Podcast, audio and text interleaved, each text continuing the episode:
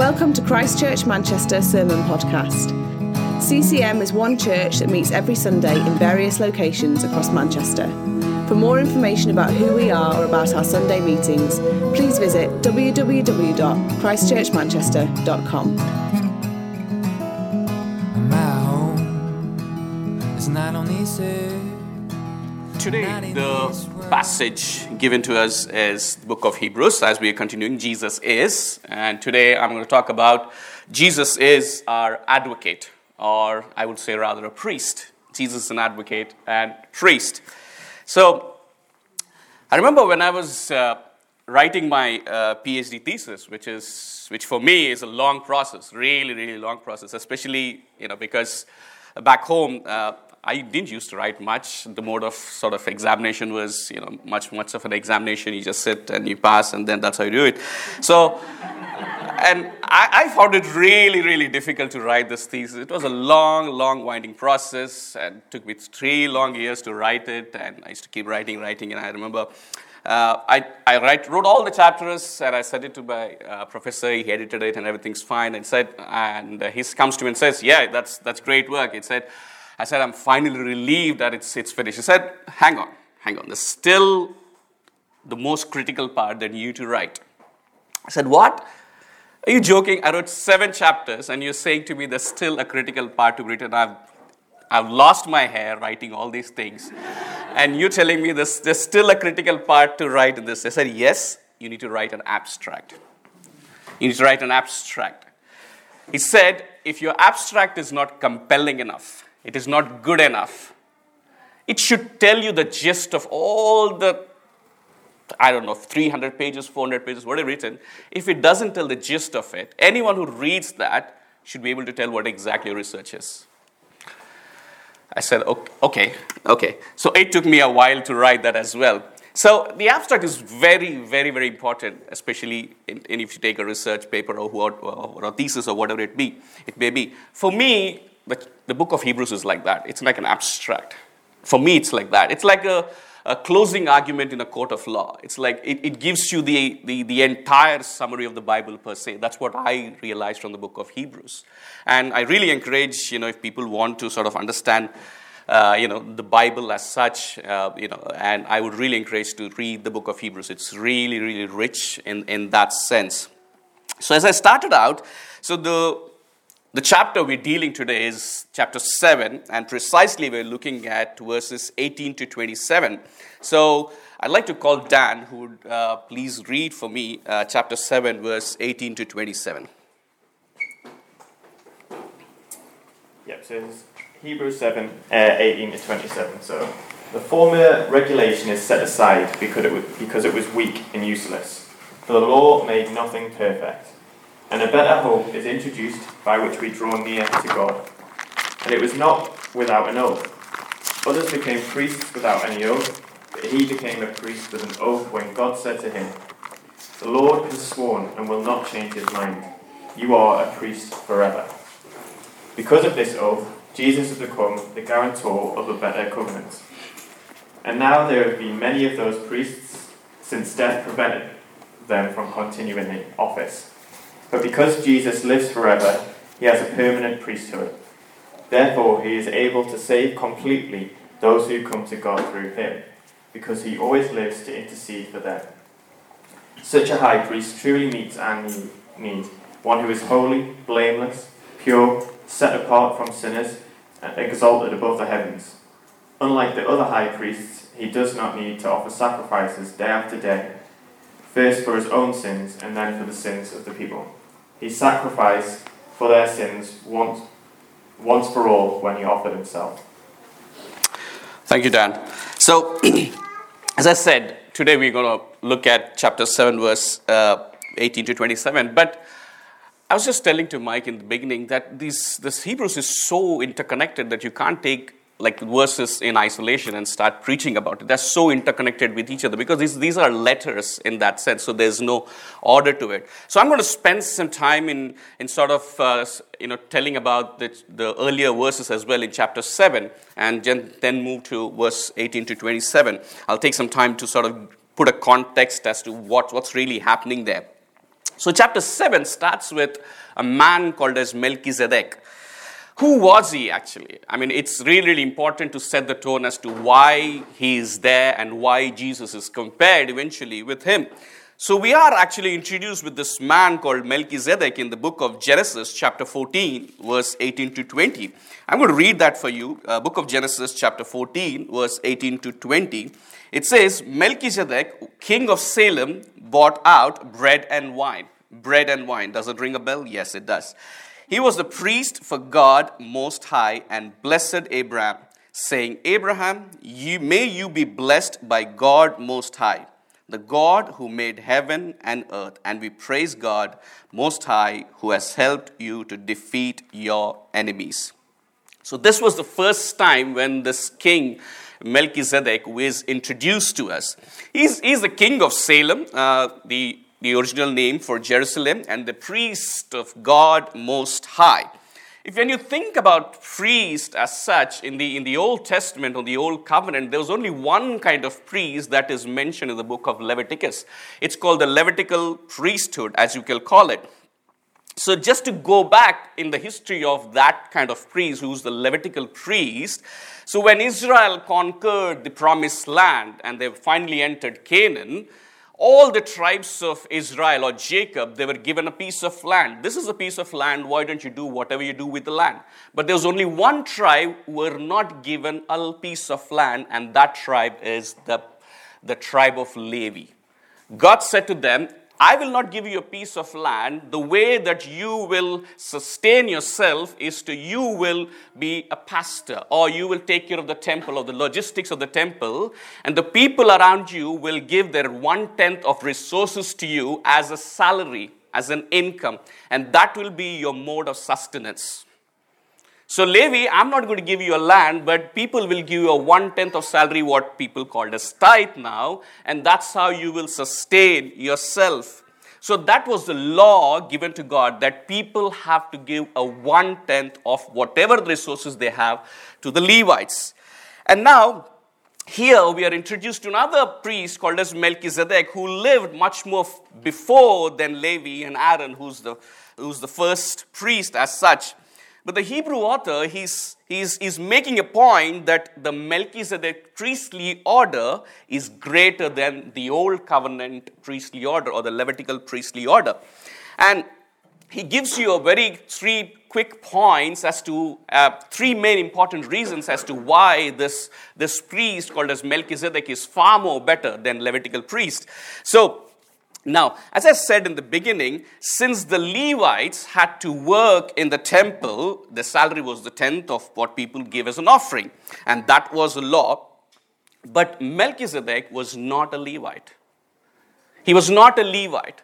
As we read here in the book of Genesis, that Melchizedek was given a tenth by Abraham whatever he conquered. So the, the context was Abraham went to war to, to rescue his nephew Lot, and he and, and he looted and he took away the possessions of, of that people, and he gave one tenth of that to Melchizedek. So it was not a law, but he was given. It was out of gratitude, it was not out of law. The Hebrew author says that because he was given one tenth by Abraham, he has a high priestly order. And then it says the second reason that the Hebrew author points out that why Melchizedek is a, is a, is a higher priest than uh, the Levitical priesthood, it says that is that the Melchizedek priesthood was superior because it was eternal. Because it was eternal. You know, in ancient Israel, the tithes were received by the priests who were, who were mortal. They would die someday. But Melchizedek by a person was immortal. He was eternal. The priesthood was eternal. So, and in the book of uh, Hebrews, let's read it. It's really good. I'm going to read it. Uh, it's in Hebrews chapter 7, and it's in the first few verses. It says, No one knows who Melchizedek's father or mother was, where he came from, when he was born, or when he died. Melchizedek is like the Son of God. He continues being a priest forever. He's like Jesus Christ. He is like Jesus Christ. So Christ is given the order of Melchizedek in terms of the priesthood. He is like Jesus. And if you look at it, why he's superior? Because in effect, the Levites are actually giving a one tenth to Melchizedek because Abraham is the Levites are not, who are not nothing but they are the great grandson of Abraham. So Abraham gave his one tenth. So in effect, it's the amazing reversal. You see, the Levites were actually giving a one tenth to Melchizedek. So in that way, he's superior as well. And finally, there's a beautiful word in Genesis. It says, Melchizedek blessed Abraham. He blessed Abraham. Blessing in the Old Testament is a huge, huge, huge deal. I mean, when I read this now, when people use, you know, when in, in, in, in their context, I bless you, it's, it's, I feel it's, a, it's, it's like a trivial thing. But the word blessing is a huge, huge, huge, massive word. To even write it, forget about telling it. It's, it's, it's a massive thing. And here, I mean, Abraham is the most revered uh, patriarch of Israelites, that he was the first recipient of God's blessings. God blessed him. And, to, uh, and, and a person who's blessing Abraham itself, imagine how high he might be. So basically, a superior man blesses an inferior person. That's how it is, right? A one who's in a superior state blesses the one who's in an inferior state. And that's why Melchizedek priesthood is far more better or it's at a higher order than the Levitical priesthood. In India, eh, back home, it's, it's, it's, it's, a, it's, it's a, what do you call, it's, it's a common practice that the elders bless the younger generations. And the way they do it is, is, is by touching their feet. It's touching their feet. They, they touch the feet of the older generations and they and the older people or older in, in age or stature or whoever it may be they bless them. It's a huge deal. Like you see there, like the, the like the person who's uh, t- uh, touching the feet of that woman is, is, is, is a huge movie star in India, Amitabh Bachchan, and he's, he's actually he's actually being blessed by a woman who's a philanthropist. He's a huge philanthropist, and by the way, she's the mother-in-law of uh, Chancellor Rishi Sunak. So you see, and, and, and Sachin Tendulkar, who's one of the greatest cricketer, and he's actually bending down and touching his, his, his master who's, who taught him cricket. So the master blesses him. So it's actually the, the superior who blesses the inferior. And it's, as I, as I said at the beginning, blessing is a huge, especially in the Middle Eastern and the Indian context, blessing is a huge, huge, huge thing. And that's why Melchizedek is at the highest order. So moving on, the Hebrew author continues to compel us as to why Melchizedek's priestly order is far more better than the Levitical priesthood order. And we'll quickly jump into the verses that we've been given is from verse 18. It says, I'll jump directly to verse 18. It says, and the old rule is now set aside the first point, first point is the old rule is now set aside because it was weak and useless. It starts with that. It says the old rule is now set aside because it is weak and useless. The rules have changed. That's the first point I'm going to talk about. The rules have changed. Now, the logic says that because we have a new priesthood called as, uh, who's on the order of Melchizedek called Jesus, so if there's a new priesthood, there should be a new law as well. That's the logic, right? If there's a new priesthood, there should be a new law, new law as well. So what is a lot of people ask me what is God's ultimate goal for me?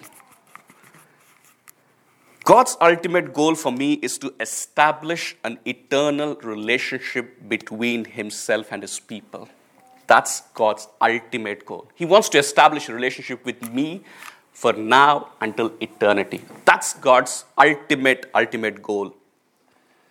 So the verse 18, it starts with very thing. It says the rules have changed. Like it's the old rule is, is weak and useless. Does that mean that the old rule was ineffective? No, it's not. But it was intended to foreshadow something which was better. It is giving light to something which is better. Like, like in football, you have this VAR technology, or in the cricket, we have this DRS system, decision review system. These are new technologies. Like before these technologies, would, were there not fair games? Yes, there were, but there was a better technology which will, which will make the game fair and square. So the rules have changed now. People started using technology in sports so that the, the game is much more fair in, in, in that sense. The Levitical priesthood or the old priesthood were depending on shedding the blood of animals to take away that sins.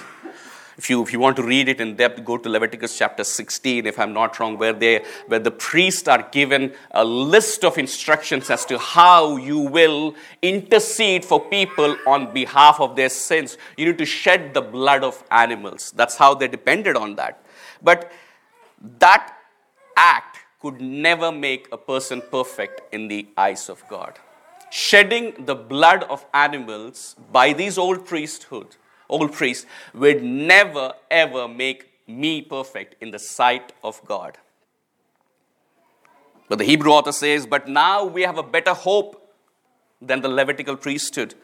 We are trusting in Jesus who allows us to really draw to God something the old priesthood didn't allow us to do it. We have a better hope, a better hope. The entire book of Hebrews is, is based on these things. It's, a, it's about a better hope, better promises, better sacrifices, and a better country, which is heaven. It all talks about something better is there. Something better is there rather than the old, useless, and the weak law. Fair enough, Vishal, you're saying that the uh, you know you have a new priesthood and that's why you have a new law. Fair enough, you're saying that what is the guarantee that tomorrow there will be not new, any new priesthood and a new law? Can you guarantee me that? Fair enough, you're saying that, okay, there is a new priesthood, there is a new law. In the same sense, it transitioned from the old to the new, but tomorrow will there be not any more new law, a new priesthood? That's exactly my second point. Jesus' priesthood is certain Jesus' priesthood certain and he intercedes forever. The Hebrew author wants to assure that from the book of Psalms 110, chap- chapter uh, 110, verse 4. It says, Psalms 110, 4, The Lord has sworn, the Lord has promised, and will not change his mind. You are priest forever, a priest like Melchizedek. The Lord is, the God is promising, you are the ultimate hope. You are the ultimate hope. There is no one who's going to come after you. You are a priest forever and ever and ever. And, you know, uh, it, it, makes like, when you think about that, Jesus is a better guarantor, right? Like, imagine if you take Jesus to a, uh, uh, a, to a bank to be your guarantor, that would be great, right?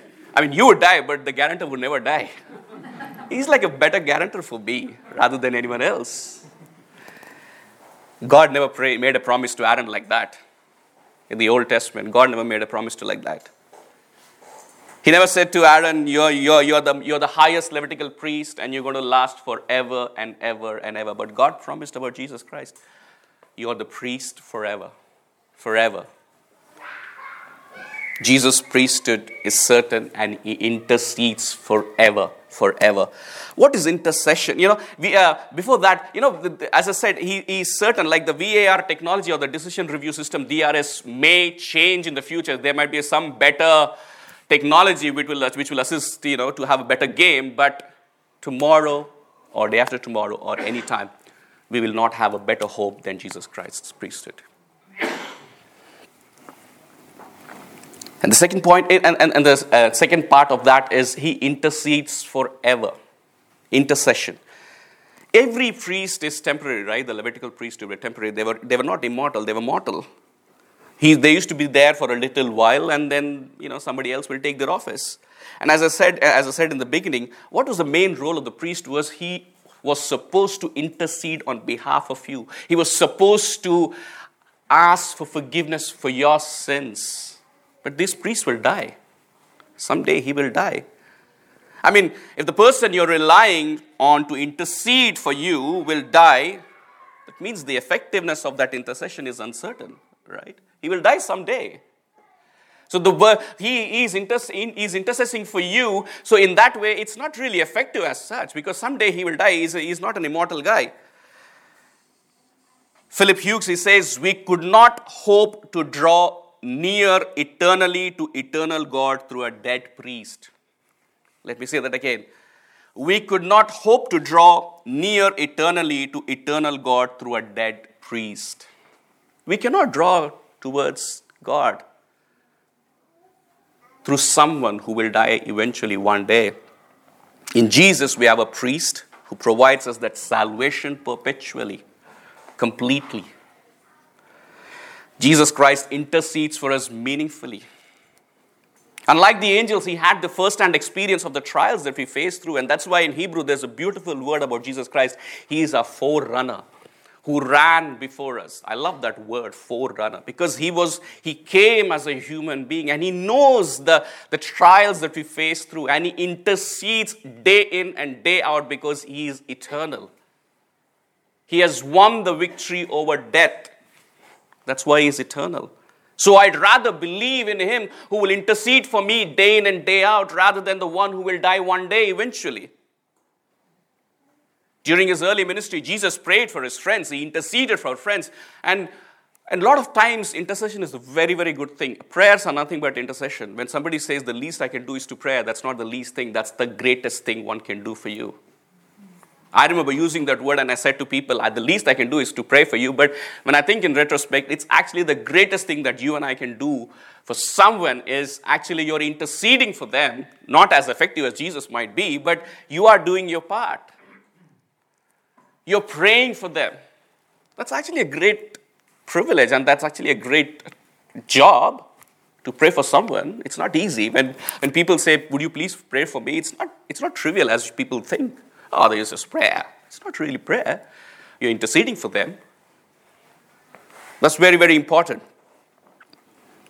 And the final thing that I'm going to talk about is Jesus. Fair enough, now that you say that, okay, uh, the law has changed, the priest has changed, now that you're certain, will there be no one else tomorrow? I mean, why is Jesus the permanent priest? The third point. Why is Jesus the permanent, perfect priest? Let me use that word. Why is Jesus the perfect, permanent priest? Why only Jesus has to die? A lot of people question me that. Unlike any priest in history, Jesus is sinless. The word says in the, in the, in the last verse 26 Jesus is the kind of high priest we need. He is holy, sinless, pure, not influenced by sinners and is raised above the heavens. But why does it matter? Why does it matter? In the Old Testament, in the Old Covenant, the, the, the, the, priest had to sacrifice animals repeatedly, day in and day out, for himself and for other people. There was a repeated sacrifice. The priest himself was, was not perfect. He had his own challenges. He had his own challenges. It's like, if you, if you, if you think, it's like if I trust a priest who had, who had his own challenges, it's like a blind leading a blind in that sense. But Jesus had to offer the best sacrifice that he had to offer himself, that no priest could ever do that. And we've seen the adjectives, what, we, what the Hebrew writer says, he's, he's, he's holy, he's sinless, he's pure, he's not influenced by sinners at all. He offered himself. He offered himself rather than the re- repeated sacrifices of animals. There are still places in India that animal sacrifices happen a lot. Why? People ask me. Why? Why? Because they want to have that, that moksha, which is, which is nothing but the breaking that cycle of rebirth. How would I do that? Sacrificing animals to appease gods. Jesus is the perfect fulfillment of the animal sacrifices of the Old Testament.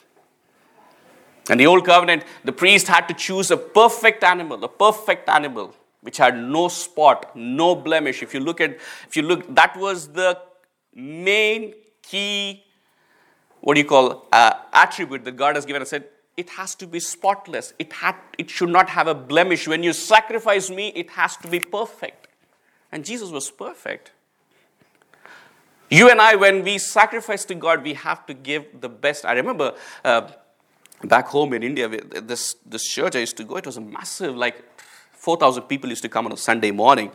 And uh, after, after few, uh, after few uh, weeks, the pastor announced from the, from, the, from, the, from the pulpit that he said, uh, it's, it's a humble request to everyone coming to the church that uh, we have seen people actually when, when we offer to the Lord uh, the money the, uh, you know, we give every Sunday, he said, even if you don't want to give money to it's fine but do not put money which is, which is the currency which is torn which is ripped because it's useless we've seen, he's seen a lot of money in, the, in that money bag which the currency was torn was ripped it was useless he said even if you don't give it it doesn't matter but do not give to the lord which is useless do not give to the Lord which is not, you know, which, which, which doesn't have any worth. It's fine. But give to the Lord which is the best. Give to the Lord which is best. And uh, I remember Pastor saying, Give Lord the best and leave the rest. Give God the best. And that's why Jesus had to be the best, best sacrifice. I think I'm done now. Maybe I'll call Hannah to please come forward and then uh, lead us into worship. I'll just close with these things. You know, as the Hebrew writer points out, that it's all about this old law which was weak and useless, and we are given this, this brand new priesthood and a brand new law. And he is the better hope, and there is no hope greater than him. He's a divine oath given by God. There will be no priest forever after him. His priesthood is very is, is certain. It's going to continue to last forever, and he intercedes for us. He intercedes for us. That's a massive, massive thing day in and day out. He knows our weaknesses, He knows our trials. He will intercede for us, and I'm sure about it. We're broken, we're sinful people separated from God, and no ordinary priest or no earthly system or no animal sacrifice can bridge that gap, right? Sin has distanced us from God. And that gap can be only bridged by someone who was, blame, who was blameless, who was, was perfect, and that was Jesus Christ. What we need is, is a perfect Son of God, and we have it. And I would really encourage you today is that when I, when I re, honestly, when I read this, to be honest, it, it, it made a lot of sense to me. It made a lot of sense to me. Why the old law has to be abolished, why the new law has come into, into effect. That's exactly how it is.